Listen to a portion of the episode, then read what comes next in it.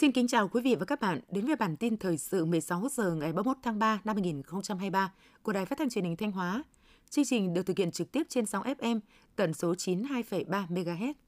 Sáng nay, phát biểu khai mạc hội nghị gặp gỡ doanh nghiệp năm 2023, Chủ tịch Ủy ban nhân dân tỉnh Thanh Hóa Đỗ Minh Tuấn nhấn mạnh, hội nghị gặp gỡ doanh nghiệp năm 2023 có ý nghĩa thiết thực, thể hiện sự quan tâm sâu sắc, tinh thần trách nhiệm của lãnh đạo tỉnh đối với hoạt động của doanh nghiệp doanh nhân, nhất là trong bối cảnh còn nhiều khó khăn thách thức như hiện nay. Ghi nhận biểu dương và đánh giá cao những thành tích kết quả và những đóng góp hết sức quan trọng và to lớn của cộng đồng doanh nghiệp đối với sự phát triển của tỉnh Thanh Hóa trong thời gian qua. Chủ tịch Ủy ban dân tỉnh cũng cho rằng năm 2023, những khó khăn thách thức sẽ nhiều hơn, tác động bất lợi đến hoạt động sản xuất kinh doanh, đầu tư xây dựng, xuất nhập khẩu của doanh nghiệp. Do vậy, hội nghị gặp gỡ doanh nghiệp sẽ tiếp nhận các phản ánh, lắng nghe những tâm tư nguyện vọng và chia sẻ về những khó khăn vướng mắc kiến nghị đề xuất của cộng đồng doanh nghiệp. Trên cơ sở đó, cùng trao đổi, giải đáp, tháo gỡ, tạo điều kiện thuận lợi nhất cho doanh nghiệp đẩy mạnh hoạt động đầu tư sản xuất kinh doanh trên địa bàn tỉnh trong thời gian tới.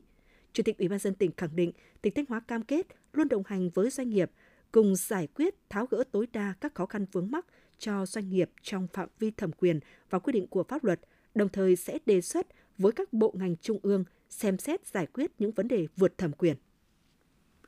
Chiều nay 31 tháng 3, tỉnh Thanh Hóa đã tổ chức lễ công bố quy hoạch tỉnh Thanh Hóa thời kỳ 2021-2030, tầm nhìn đến năm 2045. Hội nghị được tổ chức trực tiếp kết hợp với trực tuyến, kết nối với 589 điểm cầu tại các huyện, thị xã, thành phố và các cơ quan đơn vị trong tỉnh. Quy hoạch tỉnh Thanh Hóa thời kỳ 2021-2030, tầm nhìn đến năm 2045 đã định hướng phát triển sắp xếp không gian và phân bố nguồn lực cho các hoạt động kinh tế xã hội đồng bộ với quy hoạch cấp quốc gia, bảo đảm tính liên kết, khai thác và sử dụng hiệu quả hệ thống liên kết kết cấu hạ tầng hiện có giữa các ngành và các vùng liên huyện, các địa phương trên địa bàn tỉnh, xác định cụ thể khu vực sử dụng cho mục đích quân sự quốc phòng an ninh ở cấp tỉnh, liên huyện và định hướng bố trí trên địa bàn các huyện, thị xã, thành phố. Việc công bố quy hoạch có ý nghĩa rất quan trọng để các cấp các ngành, các cơ quan đơn vị, địa phương, cộng đồng doanh nghiệp và toàn thể nhân dân biết được các nội dung cơ bản cốt lõi của quy hoạch nhằm thống nhất cao về nhận thức và hành động để chúng ta triển khai thực hiện có hiệu quả các nội dung của quy hoạch, tạo động lực mới, khí thế mới, thúc đẩy sự phát triển kinh tế xã hội của tỉnh.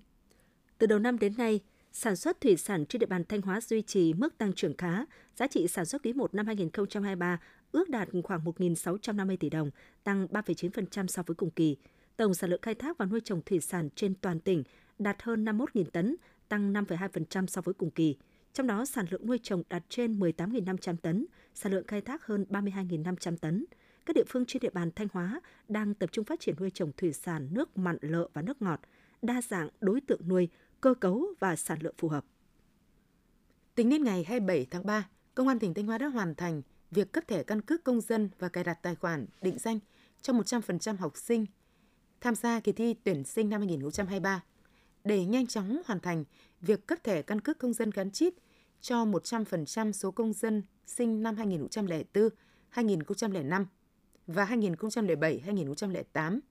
Công an tỉnh Thanh Hóa đã phát huy tối đa hiệu quả các tổ cấp căn cước công dân lưu động, phối hợp với Sở Giáo dục và Đào tạo và các phòng giáo dục đào tạo các huyện, thị xã, thành phố khẩn trương giả soát, phân loại và lập danh sách số công dân là học sinh tham gia kỳ thi tốt nghiệp trung học phổ thông quốc gia và kỳ thi tuyển sinh vào lớp 10 năm 2023. Đồng thời, tổ chức cấp căn cước công dân lưu động tại các trường. Thanh Hóa hiện đang có 8 cơ sở đào tạo lái xe và có 27 địa điểm liên kết đào tạo lái xe mô tô hạng A1. Toàn tỉnh cũng đang có 9 trung tâm sát hạch lái xe từ loại 1 đến loại 3. Nhìn chung các cơ sở đào tạo trung tâm sát hạch lái xe đã được đầu tư cơ sở vật chất, phương tiện phục vụ giảng dạy thực hành theo quy định. Để nâng cao chất lượng đào tạo lái xe, Ủy ban nhân dân tỉnh Thanh Hóa yêu cầu các cơ sở đào tạo lái xe đẩy mạnh ứng dụng công nghệ kiểm soát chặt thời gian học lái xe của các học viên cũng như giáo viên giảng dạy. Hưởng ứng lời kêu gọi của Ủy ban Mặt trận Tổ quốc tỉnh Thanh Hóa về hỗ trợ hộ nghèo, hộ có hoàn cảnh khó khăn vươn lên phát triển kinh tế, vừa qua, Ban trị sự Hội Phật giáo tỉnh tổ chức buổi trao bò sinh kế cho một số hộ nghèo tại huyện Như Thanh. Được nhận bò sinh kế đợt này gồm 4 hộ gia đình có hoàn cảnh khó khăn tại xã Xuân Phúc, mỗi hộ được trao một con bò cái, giá trị 16 triệu đồng. Toàn bộ số tiền hỗ trợ mua bò đều do đóng góp của các chư tăng Phật tử, Hội Phật giáo và một số nhà hảo tâm trong tỉnh. Tiếp theo là phần tin trong nước. Tổng vốn đầu tư nước ngoài đăng ký vào Việt Nam tính đến hết ngày 30 tháng 3 năm 2023, bao gồm vốn đăng ký cấp mới, vốn đăng ký điều chỉnh và giá trị góp vốn mua cổ phần của nhà đầu tư nước ngoài đạt 7,8 tỷ đô la Mỹ, giảm 19,3% so với cùng kỳ năm trước. Vốn đầu tư trực tiếp nước ngoài thực hiện tại Việt Nam 3 tháng đầu năm 2023 ước đạt 4,32 tỷ đô la Mỹ, giảm 2,2% so với cùng kỳ năm trước. Theo Bộ Nông nghiệp và Phát triển nông thôn, tổng kim ngạch xuất nhập khẩu hàng nông lâm thủy sản 3 tháng đầu năm nay ước đạt 20,63 tỷ đô la Mỹ, giảm 11,2% so với cùng kỳ năm ngoái. Trong đó kim ngạch xuất khẩu ước đạt 11,19 tỷ đô la Mỹ, giảm 14,4%. Về thị trường xuất khẩu, các thị trường thuộc khu vực châu Á chiếm gần 50% thị phần, tiếp theo là thị trường châu Mỹ, châu Âu, châu Đại Dương và châu Phi. Trung Quốc đã trở lại là thị trường xuất khẩu lớn nhất các mặt hàng nông sản của Việt Nam, với giá trị xuất khẩu đạt 2,4 tỷ đô la Mỹ, đứng thứ hai là Hoa Kỳ, Nhật Bản, Hàn Quốc. Theo Tổng cục Thống kê, Bộ Kế hoạch và Đầu tư, quý 1 năm 2023, kim ngạch xuất khẩu hàng hóa ước đạt 79,17 tỷ đô la Mỹ, giảm 11,9% so với cùng kỳ năm trước. 3 tháng đầu năm nay, kinh tế thế giới tiếp tục đối mặt với nhiều khó khăn. Kinh tế Mỹ và EU dự báo tăng trưởng dưới 1% và khả năng suy thoái. Lạm phát vẫn còn ở mức cao tại nhiều quốc gia, khiến xu hướng thắt chặt tiền tệ, lãi suất dự báo tiếp tục tăng trong nửa đầu năm. Còn ở thị trường trong nước, do tác động từ suy giảm tăng trưởng kinh tế toàn cầu, biến động thị trường, điều chỉnh chính sách của các nền kinh tế lớn và sự tham gia tăng bảo hộ thương mại của các nước nhập khẩu dẫn tới sản xuất và xuất khẩu gặp nhiều khó khăn. Cán cân thương mại dự báo tiếp tục được cải thiện, tuy nhiên xuất khẩu sẽ đối mặt với nhiều thách thức chung của các thị trường đối tác. Trong khi đó, nhu cầu thị trường trong nước không tăng, lạm phát có xu hướng tăng. Trước tình trạng này, đòi hỏi các bộ ngành và cộng đồng doanh nghiệp Việt Nam cần có giải pháp ứng phó kịp thời. Từ ngày mùng 5 đến mùng 8 tháng 4 năm 2023, Hội trợ Việt Nam Expo lần thứ 32 sẽ chính thức diễn ra tại Trung tâm Triển lãm Quốc tế Hà Nội, 91 Trần Hưng Đạo, Hoàn Kiếm, Hà Nội. Với hơn 500 doanh nghiệp hiện diện tại 600 gian hàng đến từ 16 quốc gia và vùng lãnh thổ,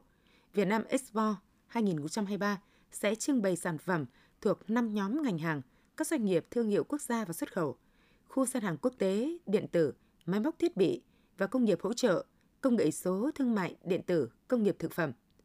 Ngoài ra, Hội trợ Việt Nam Expo 2023 còn mang tới nhiều gian hàng trưng bày quốc gia, nơi mỗi nước tích cực xúc tiến các thế mạnh của đất nước mình, tăng cường quảng bá hình ảnh, con người của quốc gia đó với Việt Nam, đồng thời tìm kiếm cơ hội hợp tác kinh doanh.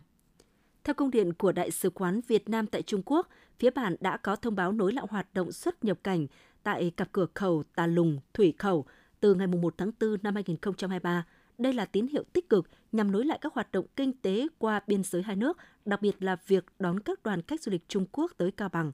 Ông Phạm Văn Hoài, trưởng ban quản lý cửa khẩu Tà Lùng, tỉnh Cao Bằng cho biết, các lực lượng tại cửa khẩu Tà Lùng đã sẵn sàng cho hoạt động thông quan hàng hóa cũng như xuất nhập cảnh diễn ra thuận lợi, nhanh chóng, đảm bảo công tác phòng dịch COVID-19 cũng như các loại dịch bệnh khác theo quy định của hai nước.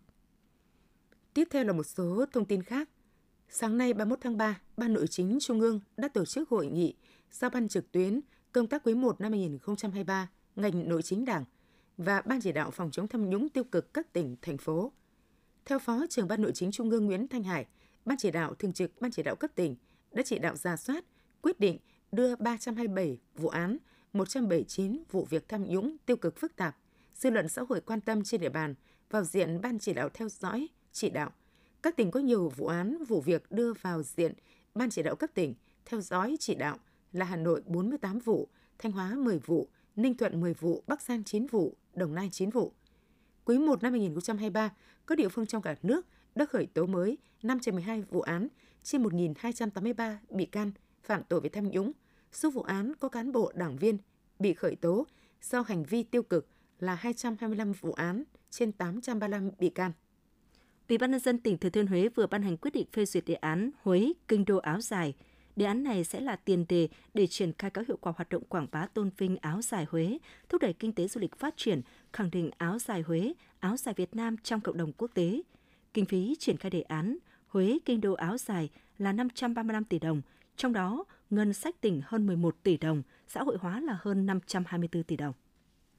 Quý vị và các bạn vừa theo dõi bản tin 16 giờ của Đài Phát thanh và Truyền hình Thanh Hóa. Xin kính chào và hẹn gặp lại trong các chương trình sau.